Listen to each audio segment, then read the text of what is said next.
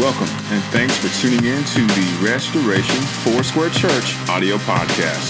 We are glad that you are joining us today. Stay tuned for today's message. Enjoy, and God bless.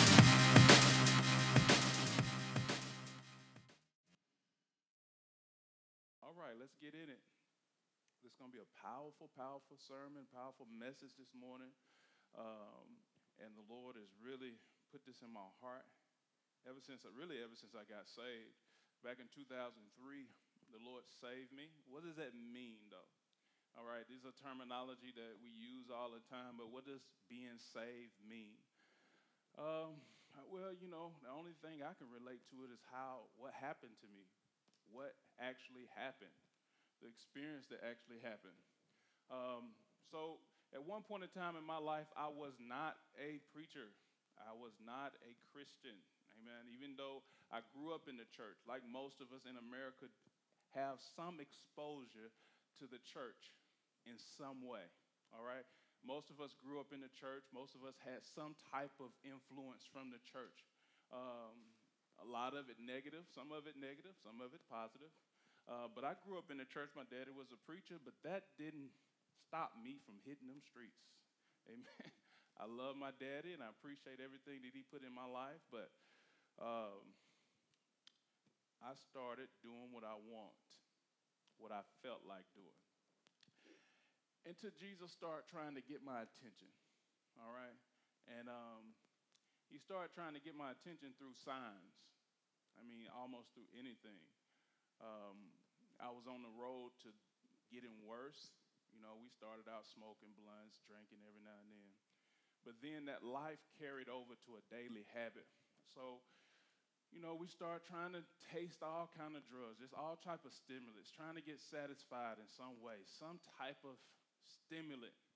And so, um, you know, that eventually led to snorting cocaine, lacing the blunts, with, uh, lacing the cocaine with, the, you know, on them blunts and smoking that. And then the Lord started getting my attention because that life started wrapping me up where I couldn't just shake it. You know, I couldn't let it go couldn't stop it. Um, tried stopping. I remember one time I tried quitting weed, but then I started drinking every day, you know. And then by the time I got so drunk and started smoking again, I'm up, I'm hooked on everything now, you know. And, and, and the enemy, man, he just want to wrap you up, all right. And I tried quitting. This is why I know Jesus work, all right. And um, so one day I'm laying in my bed with my girl. She's my wife now for what 14, almost 14. Amen. 14 years. My lovely wife. And um, back then, she was my girlfriend. And um, I was laying in the bed one night.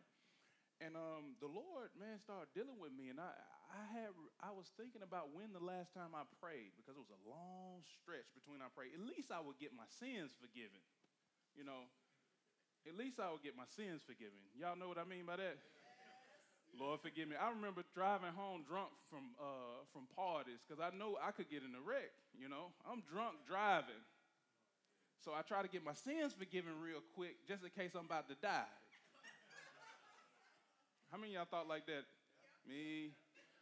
I tried to get my sins forgiven. Lord forgive me. Lord forgive me. And uh, so um, it came to a point where I, I, I had stopped doing that. And so I, I had remembered in my mind and, I, and the Lord started getting my attention, and I was like, man, when the last time I prayed? Man, I ain't got my sins forgiven. You know, and I started thinking about God. I started thinking about God. And then uh, the Lord Jesus started showing me the signs because my heart felt like it was about to bust out of my chest because I was doing that cocaine. So I, th- I thought I was going to die anytime just living this type of life. Um, so I was laying in my bed one night and I started crying. I started crying and crying and crying. I didn't know I was crying. And everybody was asleep, but you know, I was just letting the tears flow. Amen. We'll be honest, sometimes we have done that. and um, so I was, I, t- I told the Lord that night, okay, Lord, you know, because I felt like he was harassing me. How many y'all ever got harassed by the Lord? Like he couldn't, like I'm trying to, you know, fight them off, you know, but it's like trying to fight the wind or some gnats or something, you know what I'm saying? you ain't gonna win when trying to fight gnats, you know? So I said, um, I said, okay, Lord, okay, like that, in my bed. So the next morning, I ain't think nothing of it. You know, I got up, cashed my check, went to the bistro, went to the dope man house. You know, didn't think nothing about that prayer. And we was over my homies and dude, and uh, this guy knocked on the door trying to sell or recruit people to sell insurance. And I said, man, yeah, I sell some insurance right quick. You know, to some family members, you know, make a couple, a couple extra bucks real quick. But when I got to, he said, come over to the office later. It was a Tuesday. He told me to come over to his office later. I went to the office. After we, he checked everything out. And then at the end, he said, what about Jesus? And I was like, and that's when all the emotions from last night, because I totally forgot about that prayer, y'all. And that's when all the emotions from last night came on me, and he seen a tear come down. I said, Man, I've been thinking about that lately, you know, like that. And then he said, Follow me. You know, I t- let me take you to my house. I want to show you something. And so I followed him to the house, and while, while I was in the car, my mind began to flip, uh, and the enemy started working on me. He's, these questions started coming to my mind. Uh, what you you about to stop having sex? I said, Oh yeah. You about, he said you about to stop smoking now. You know that's when these thoughts start coming. I was so in thought that I wasn't even. I couldn't recall me turning. You know, I was just following him, and all of a sudden we at his house. And so I'm sitting in front of his house, and he was trying, he said, You don't know this dude. Turn off. You don't know them. You know, I didn't know it was the devil. I just thought it was thoughts coming into my mind. Because in the world, you're totally oblivious of what the devil doing. I'm going to give you some revelation. In the world, you have no revelation of the devil. You don't know when he working. You don't know when. You always, you just thought he was in people like uh, Jeffrey Dahmer or Hitler or something like that. You thought he was just one of those, you know, those real bad people, you know? So we have zero understanding on the devil and his tactics when you in darkness.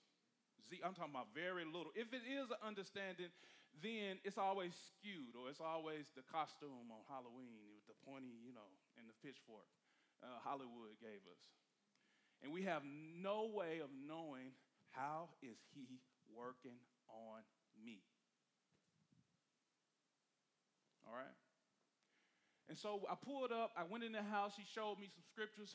He uh, went to one scripture when the Holy, when you, uh, whosoever call upon the name of the Lord shall be saved. Romans 10, verse 13.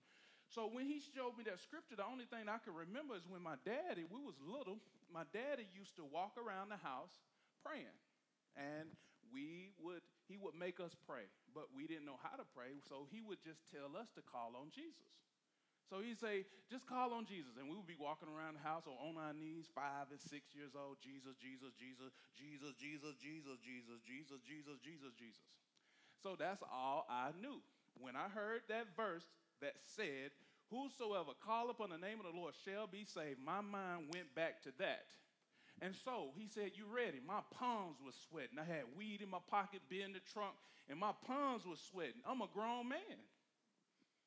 And he asked me, Was I ready? So I said, Yeah. And I stood up. Soon as I stood up, I closed my eyes. I lift my hands up like this.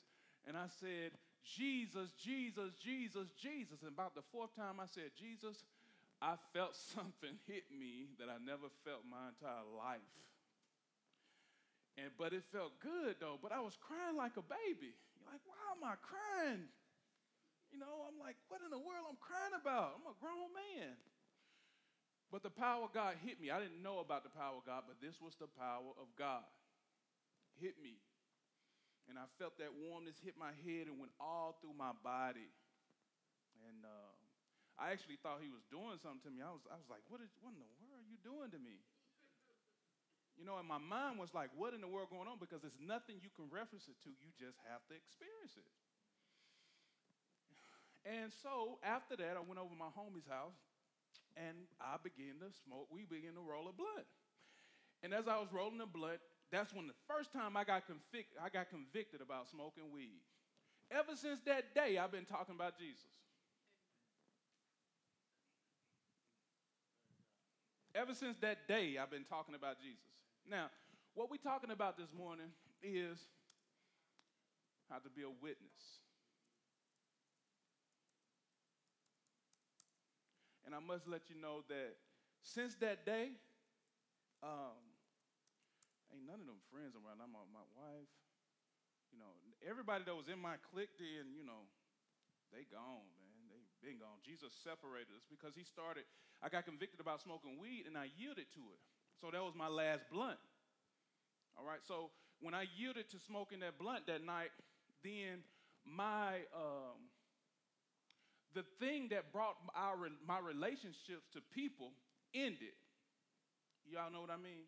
So, all right, let's look at it. Relationship. The root word in relationship is to relate. Every relationship has some point of relatability. It's, every relationship has something in it that causes you to bond together. All right, that causes you to be in a relatable state so you, you can have a friend. And I found out once I smoke, stopped smoking weed, then I found out who was really my friends because of, us, because of me smoking weed. All right? Amen. So when Jesus changed me, he started dealing with this. He started dealing with that. He started dealing with stuff he never I never felt before inside that was wrong. Never felt it before.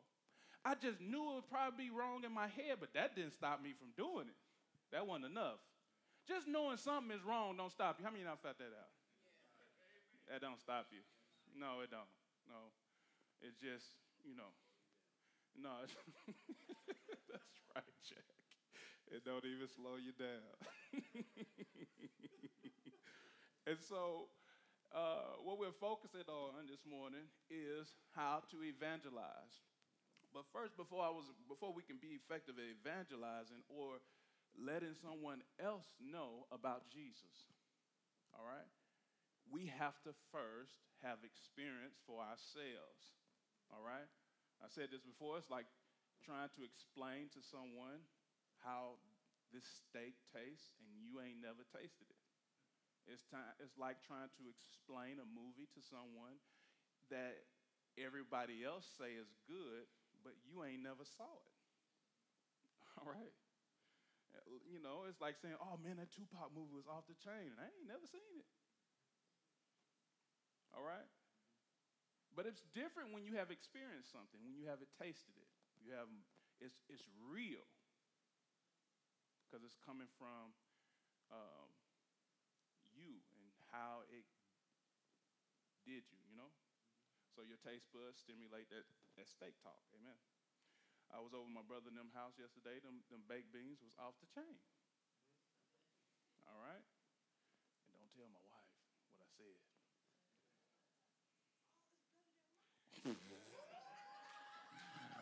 oh, Lord Jesus.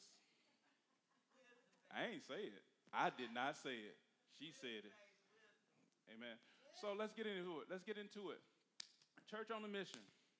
Today's title, How to Evangelize. Matthew chapter 28, verse 18 to, through 20. All right? And Jesus came and spoke to them, saying, All authority has been given to me in heaven and on earth. No, go therefore and make disciples of all nations, baptizing them in the name of the Father, of the Son, and of the Holy Spirit, teaching them to observe all things I have commanded you, and lo, I am with you always, even to the end of the age.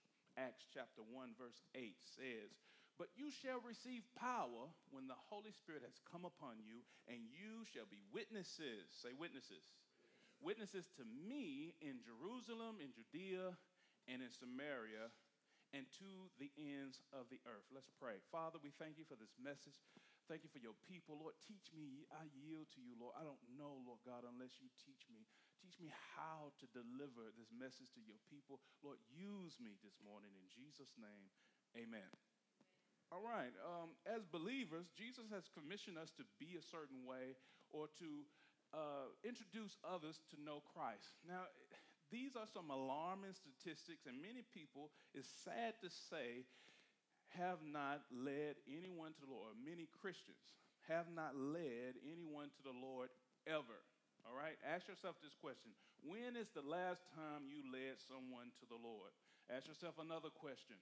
If one of your friends came to you asking you about Jesus and how do you get saved, what will you tell them?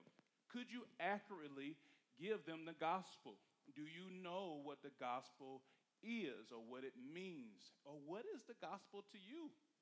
All right? Ask yourself this question Do you know how to deliver or help another come to the Lord? All right, because as believers, Jesus is supposed to be good, saints. He's supposed to be good enough to where we want to tell somebody. All right? So if Jesus isn't that good, then we must seek to know him. We must seek to understand what am I talking about?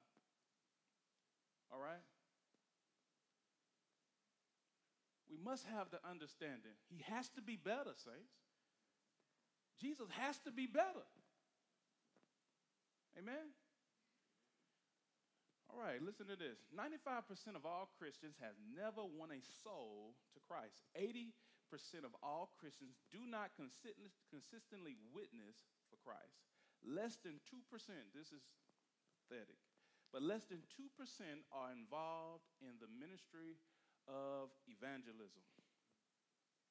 71% do not give towards the finances of the Great Commission.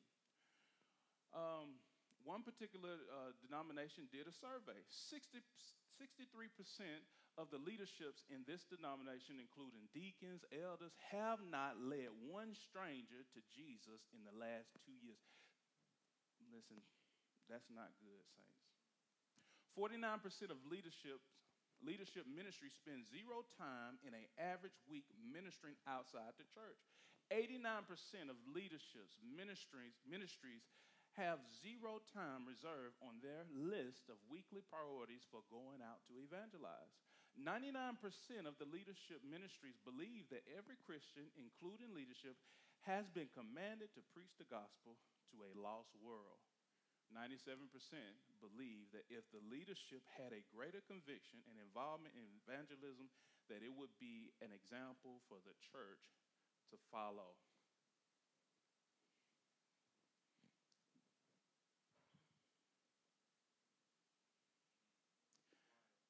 Think on that. All right. What are we consumed? What is Christianity all about? What's this stuff? What are we doing? Like, what are we doing? Just go to church, you know, want to be a part of a ministry? What is church all about? Think about that. Amen. Because when I was out in the world, when I was out there serving the devil, not one person mentioned Jesus to me, except when when this guy asked me, What about Jesus? One, not one person. All right? And Jesus says he's given us commission. What is that? He's given us instructions to Christians, not just church elders, not just evangelists, not just people, you know, who are in leadership. This is for all across the board. Christians. Do you know how to lead someone to the Lord? If you don't, then why? Ask you another question. Why is there no desire for another? The Bible says, when you come from death unto life, then you will love the brethren. One of the evidence that you've been born again is that you will have a love in your heart that wasn't there before for people. Not just for your family members, not just for your kids, not just those who you're close to, but you will have a love in your heart that come into your heart for people. You'll start being concerned. When I when I got saved, I never was concerned with somebody else going to heaven on my job. But that was before I got saved. But after I got saved, I was like, hmm, I wonder who else in here have got saved. Who else got Jesus in here? Those thoughts never occurred to me before. I started wondering about another. Who else have experienced what I experienced? And so I'm not saying that you got to be perfect and have everything together, but there's something in you that should be inquiring about another person's salvation. Should be a love there. All right? For someone else. All right? So if you if you don't know how to lead no one to the Lord, I'm a, I will walk you through that instructions. And we call this the Roman road. Have you ever heard of that terminology, the Roman road? And that represents a series of scriptures that takes you from one place to another to ultimately give, get a person saved or bring them to Christ and where they accept Jesus. All right? The heart must be prepared to receive depending on the person. The Lord is working on the lost, and many are at different places in their life. Romans 1:16 says, "For I'm not ashamed of the gospel of Christ, for it is the power of God to salvation for everyone who believes, to the Jew first and also to the Greek. All right? And one of the qualities of leading someone to the Lord is not being ashamed of the gospel. Many Christians, I'm telling you, many Christians are ashamed of Jesus. They say statements like, you know, it don't take all that. Yes, it do if you know where I came, what I came out of. Shoot, man. The church I was going to before this one, I said, Lord, if this it to the Christian life, I'm going back to smoking and drinking. And they was good people. But I was serious because it wasn't enough. It wasn't enough. I knew I wasn't gonna last, I wasn't gonna last. And a week later, I got led to this church and been consistent 14 years. You know, I mean, we, we applaud and stuff that we've been married 14 years, but I couldn't have did that stuff without Jesus, man. I'm telling you, man, you cannot be faithful without Jesus. You know how many women all just tried to throw themselves at me? And without Jesus, I would have failed for that stuff. When I got saved, Jesus told me to tell everybody on my job that what happened to you. I told everybody. Then when I got engaged, this is what scared me the most. He said, Now you got to tell them all you about to get married. I said, No, Lord, not that. Because they knew me before. And I tried to holler at some of them, you know. And uh, I was like, no. And then I told them, though. And them same ones that I tried to holler at, now they all in my face talking about, oh, you know, just whenever, whenever you're ready. Throwing themselves. And if it weren't for Jesus, he said, that's the devil. You know why I knew it was the devil? Because I, was like, girl, give me some time. And she never would. Then I get saved. Now all of a sudden she's available. All of a sudden I'm getting right. I'm telling them I'm getting married and all that stuff. Oh, oh, oh, oh let me go ahead. Them devils manifested. And I knew it was the devil because of how I was living. All right? But we have not, we cannot be ashamed of the gospel. If you got Jesus, man, tell somebody. Amen. Don't be scared, man. A lot of times we, we, we rationalize in our head that this is only for me. I remember they tried to make me special in the church by saying, Pastor Jasper, you're anointed, you're a powerful man of God. I know you're anointed too. You're a powerful woman of God too. You're a powerful man of God too. You've been called to be just like this. Amen the, the witnessing and the soul winning ain't just supposed to be up to me. Amen. Jesus loved you just as much as he loved me. I am no different. I am not special. Amen. The Bible, let me take you through this road. Romans 3:23 says, For all have sinned and fall short of the glory of God. Romans 3:10 says, As it is written, there is none righteous, no, not one.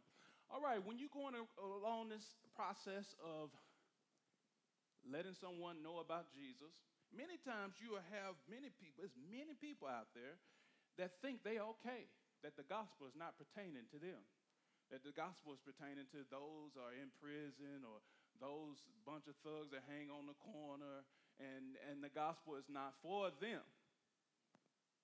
All right? And many who believe that. They believe in their good works. They believe in, you know, it's listen, it's good to go down to the mission and hand out food and that you bless your cousin or you took care of your grandmama light bill and all that stuff is cool, but none of that stuff saves you. Amen. The, the truth is that all have sinned and fall short of the glory of God. All right? So we need to somehow let people know that they need Jesus. But many, many times people don't know they need Jesus. All right? So a lot of times we have to bring up analogies. And the Bible says uh, the law is perfect to convert the soul. And sometimes real good people, a lot of good people think they're okay because they pay their taxes, you know, they do the speed limit, you know what I'm saying? And, you know, they cuss their wife out and stuff every now and then, but they all right. They ain't hurting. How many you heard this?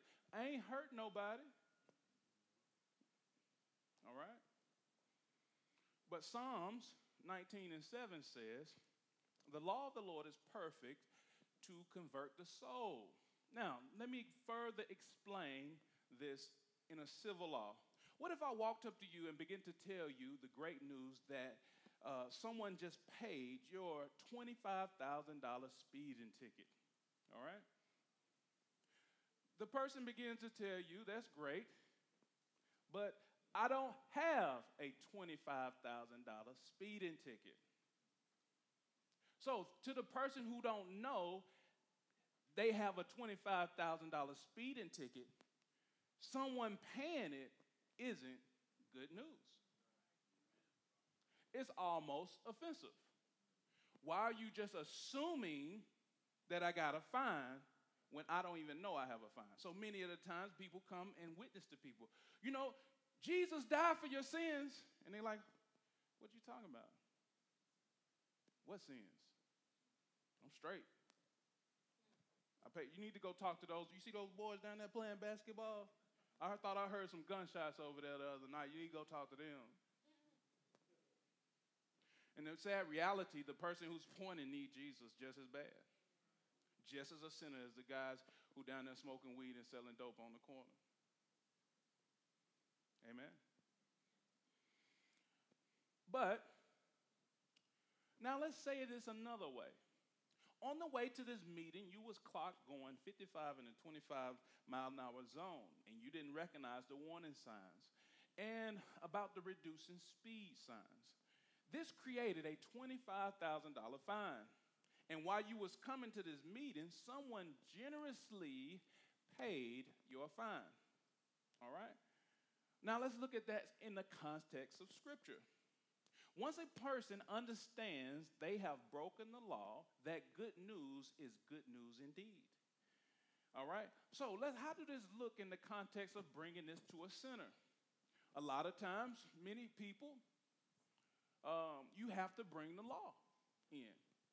What I mean by that is, the Bible says, thou shalt not lie or steal or kill. All right? Thou shalt not commit adultery. Let's not go to kill. How about lie? All right? How many y'all ever told a lie before? Don't lie. Don't be lying now, talking about you ain't lied. All right?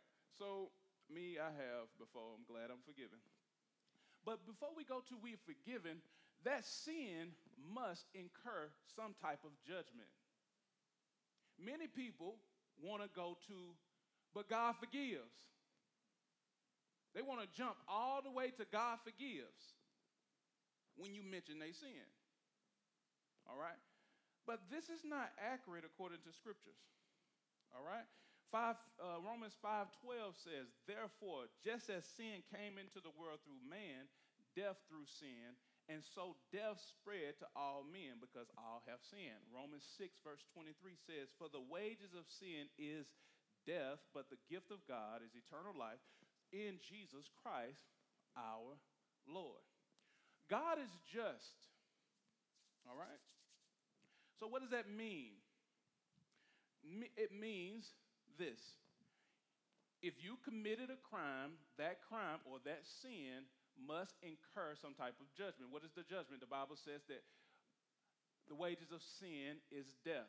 So the only way to pay for that sin is to die. All right, so if you lied, if you ever lied before in your whole life, then your judgment is what? It's death. And you have to pay. Somebody got to pay for sin. God is just. Well, don't He just forgive? Yes, forgiveness is available after judgment. All right? Won't He just forgive? Well, let's think about that for a second.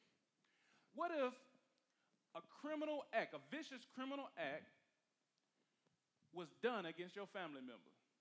Daughter, son, auntie, mama. I, you know, somebody walked up to him and smacked him. Pow! And it was evidence showing that this criminal smacked your mama, your daughter, whoever you love.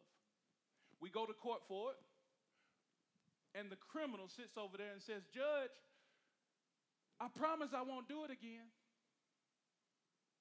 I promise I won't do it. Would you just forgive me? And the judge let him go. Now, was justice, was justice served? Justice wasn't served. Why? He just let him go. How would you feel about that? How would you feel? Yeah, you, all y'all.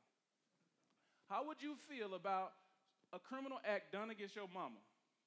Then we go to court, and the judge just let the criminal go away. Say, I just forgive him. How would you feel? Angry. Would that be a good judge? To just let him go? And it was done against your family member? Nah. Mm, I'm be ready to get at that judge, right? That's not a good judge. Let something happen to my kids and he just let the dude go. You know, many people think that's how God is. They say, you know, I say, you know, you you know, if you ever lied, you know, death has to be paid for that. You know, God just forgives. Hold on now. He do forgives. But you have to know that death is coming to you. And that's why we need Jesus. And this is why the good news is so good. Because I was without hope. I was on my way to hell. This is why Jesus is so good. And you sit in that same courtroom, and right when the judge say, "Oh yeah, it's time for you to do your time," the sentence is death. And so now the reality of your sin just hits you. You mean to tell me I got to die for this? I got to do time for this lie? Yeah, you do. But then Jesus steps in and do the time for you. And he pay your fine for you. And that's why it's so good. That's why the gospel is so good because people have sentences against them that they don't even know about. And d- until you come tell them and explain to them the gospel, how can you get someone saved? If you really believe in this stuff. Romans 5 8. But God shows his love for us in that while we were still sinners, Christ died for us. John 3 16 and 17 says, For God so loved the world that he gave his only begotten Son, that whosoever believeth in him should not perish, but have eternal life. For God did not send his Son into the world to condemn the world, but in order that the world might be saved through him. He paid for it through the body of his Son. So, how do you receive? How do you actually receive Jesus? How would you tell your friend? How did you receive? All right? How did you receive? Think about that. When did you first believe? Because there is a belief in Jesus that don't produce righteousness. There is a belief in Jesus that doesn't produce Jesus. It actually produces more and more death. How do you determine which belief that you fall in category with. Because the devil believes. You know, many people think that just saying, I believe, saves them. And what that statement is actually saying is, I believe God exists. They're actually agreeing that God exists, but Agreeing that God exists doesn't save you. The devils believe that, and they are not saved. All right? So, how do you determine and decipher what your belief is? What category of belief you fall under? Because there is a belief that changes your heart, that converts the soul. All right? So Romans 10, verse 8 through 13 says, But what does it say? The word is near you, in your, in your mouth and in your heart. That is the word of faith we proclaim. Because if we confess with, if you confess with your mouth the Lord Jesus and believe in your heart that God raised him from the dead, you will be saved. For with the heart, before we go to verse 10, listen to that. It says, If we confess with our mouth Jesus is Lord.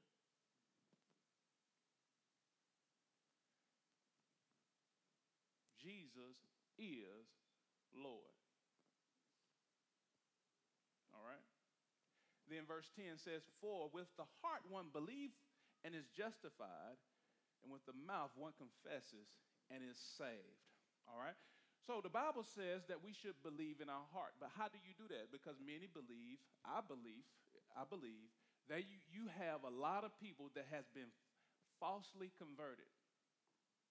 You have a lot of people that has been proclaimed to be a Christian because they said a prayer, because they came to the altar, and then now the preacher labels them as a Christian, and now from there they walk off a Christian. That's the extent of their belief. The pastor praying for you do not save you. Coming to the altar do not save you. Crying on the altar do not save you. Being baptized in water do not save you. Amen. You will go down a wet devil and come you will go down a dry devil, come up a wet one. Amen. The, the change must begin in the heart. Many people believe in their head. How do you believe in your head? Well, you just accept it. You know, you say the prayer, never really believe in your heart, never really understand that you're about to bust hell wide open. Many people believe that God sends people to hell. I, I don't believe that. I believe hell was a place that was created because people didn't want God. All right, so you cannot, if you don't want God, you're not going to benefit. And this, this is what's so truthful about my statement. If you don't want God, you cannot benefit from his relationship. Many people want the blessings of the Lord, but they don't want God. Many people have a belief in God without a relationship with Him. All right? So hell is a place that was created because people don't want God. God didn't want that to happen. But he has given mankind the ability to choose. For with the heart one believes and is justified, and with the mouth confession, one confesses and is saved. For the scripture says, everyone who believes in him will not be put to shame. For there is no distinction between Jew and Greek, for the same is Lord of all, bestowing his riches upon all who call on him. For everyone who calls upon the name of the Lord will be saved. So, the Bible says that Jesus is a gift that must be received. But how do you know if you receive Jesus? Well, you must develop a need for Jesus. Loving God and knowing you should love God is two different things. All right? wanting to believe in Jesus and actually believing in him is two different things. Going to church do not save you. All right? We are saved by what God do, not by what you do. The Bible says, think about that. It's the works of God that saved you. The cross was all God's idea. God coming down and saving mankind wasn't mankind's idea. It didn't start from mankind and didn't come from mankind. It came from God. Amen. It came from what he initiates and his works because mankind couldn't have done it. Amen. So, what does that mean? That means we must realize that we are lost. We are lost without Jesus. How do we realize that? Well, if you ever broke one of God's laws, if God judged you by the law, and the wages of sin is death, then your payment would be death.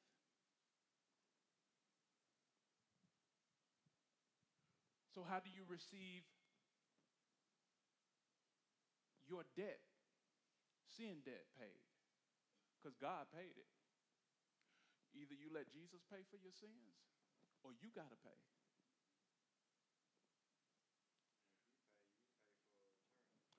Pay for eternity. Now, I'm going to get into that. Many people, I'm about to explain to y'all how big and lavish God's love is for you. It's so big that he sent his son down to come and die for the sins that you committed. This is why I don't have to die. This is why I can 100% know that I will go to heaven. 100%. You don't have to doubt. You're going to heaven. If the words say you saved, then you are saved. But how do you accept it? What is the evidence of you have accepted Jesus? I know one thing you will thank him. When the last I ask you this question, when the last time, if you say you're a Christian, when the last time you thanked Jesus for saving you? If Jesus was a gift, and I gave you, if I gave you $200 right now, what would you at least say? At least say thank you if you done received it. If you done have received it.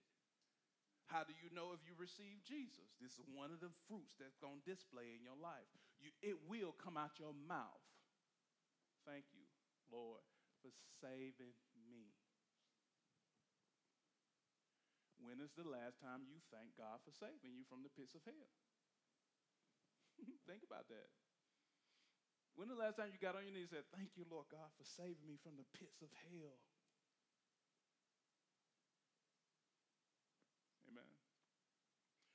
And this is something I'm, I'm, I'm reminded to do all the time. The Lord gave me a revelation of hell, and I'm going to leave y'all alone. Hell, when I grew up, how many y'all heard about hell? I did. And what, we, what was we told? It's a lot of fire, it's hot. I know my AC just went out. I know I can't go to hell. I cannot go to hell. I'm up here thanking the Lord. Oh, thank you for saving me. My AC out it reminded me of how good God was.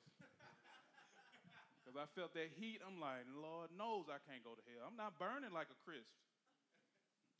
All right, but let me give you a revelation of hell that should bring gratitude to, for Jesus and the cross and what he's done for you. All right? So, have you ever been hungry? Yes. Yes.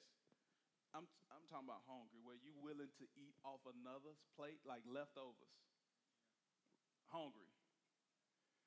Uh, you think so? What about going into that trash? Most of us ain't been that hungry, have we? Amen. Thank God we haven't. But I can only imagine if I got to that and I seen a half piece of chicken eaten in the trash, I would eat it. Now, thank God I don't have to go through all that. Amen. But you ain't really never been hungry if you ain't have to do that. All right. The Bible says that uh, imagine being in a place where you're always hungry. That's what hell is like. Hell is a place where there is no satisfaction at all. There is no relief in nothing. All right? So let me give you a, a revelation, a more deeper revelation. Imagine being hungry forever. Forever. All right? Have you ever been thirsty before? Amen. None, none wouldn't do it but water, right? I got to have me that H2O, right? You probably got H2O in that, huh? Amen. Got to have me some water. The Bible says that hell is a place where your thirst do not get quenched. Just imagine being hungry forever. Now you're thirsty forever. We ain't even got to the fire. Listen, gonna, let me ask you know something. God, hell is a place where God ain't. So you got to understand there is no satisfaction in no area. See, heaven is ultimate satisfaction in every area. You do not lack in nothing. Ain't no warning in heaven. All right? So, what is hell? It's the exact opposite. It's the exact opposite. Now, to, to, to, to, to add, you know, some more to it, have you ever been tired before? I'm talking about really, really tired where you had to, I gotta go. I'm talking about you strung out. So just imagine being, the Bible says there is no rest, there is no thirst in hell. So just imagine being hungry, thirsty, tired. You can't go to sleep. Ain't no going to sleep. Forever. And this is what Jesus saved you from. Forever. Amen. And the worst thing in hell is your conscience. You remember every time you could have accepted Jesus and didn't. And this is how I get them saved in the streets. You gonna remember this ugly face forever. You gonna you see this face right here. You gonna see it forever and get saved. Give your heart to Christ. And then you add the fire to that. And I'm just giving you just a little bit. And Jesus paid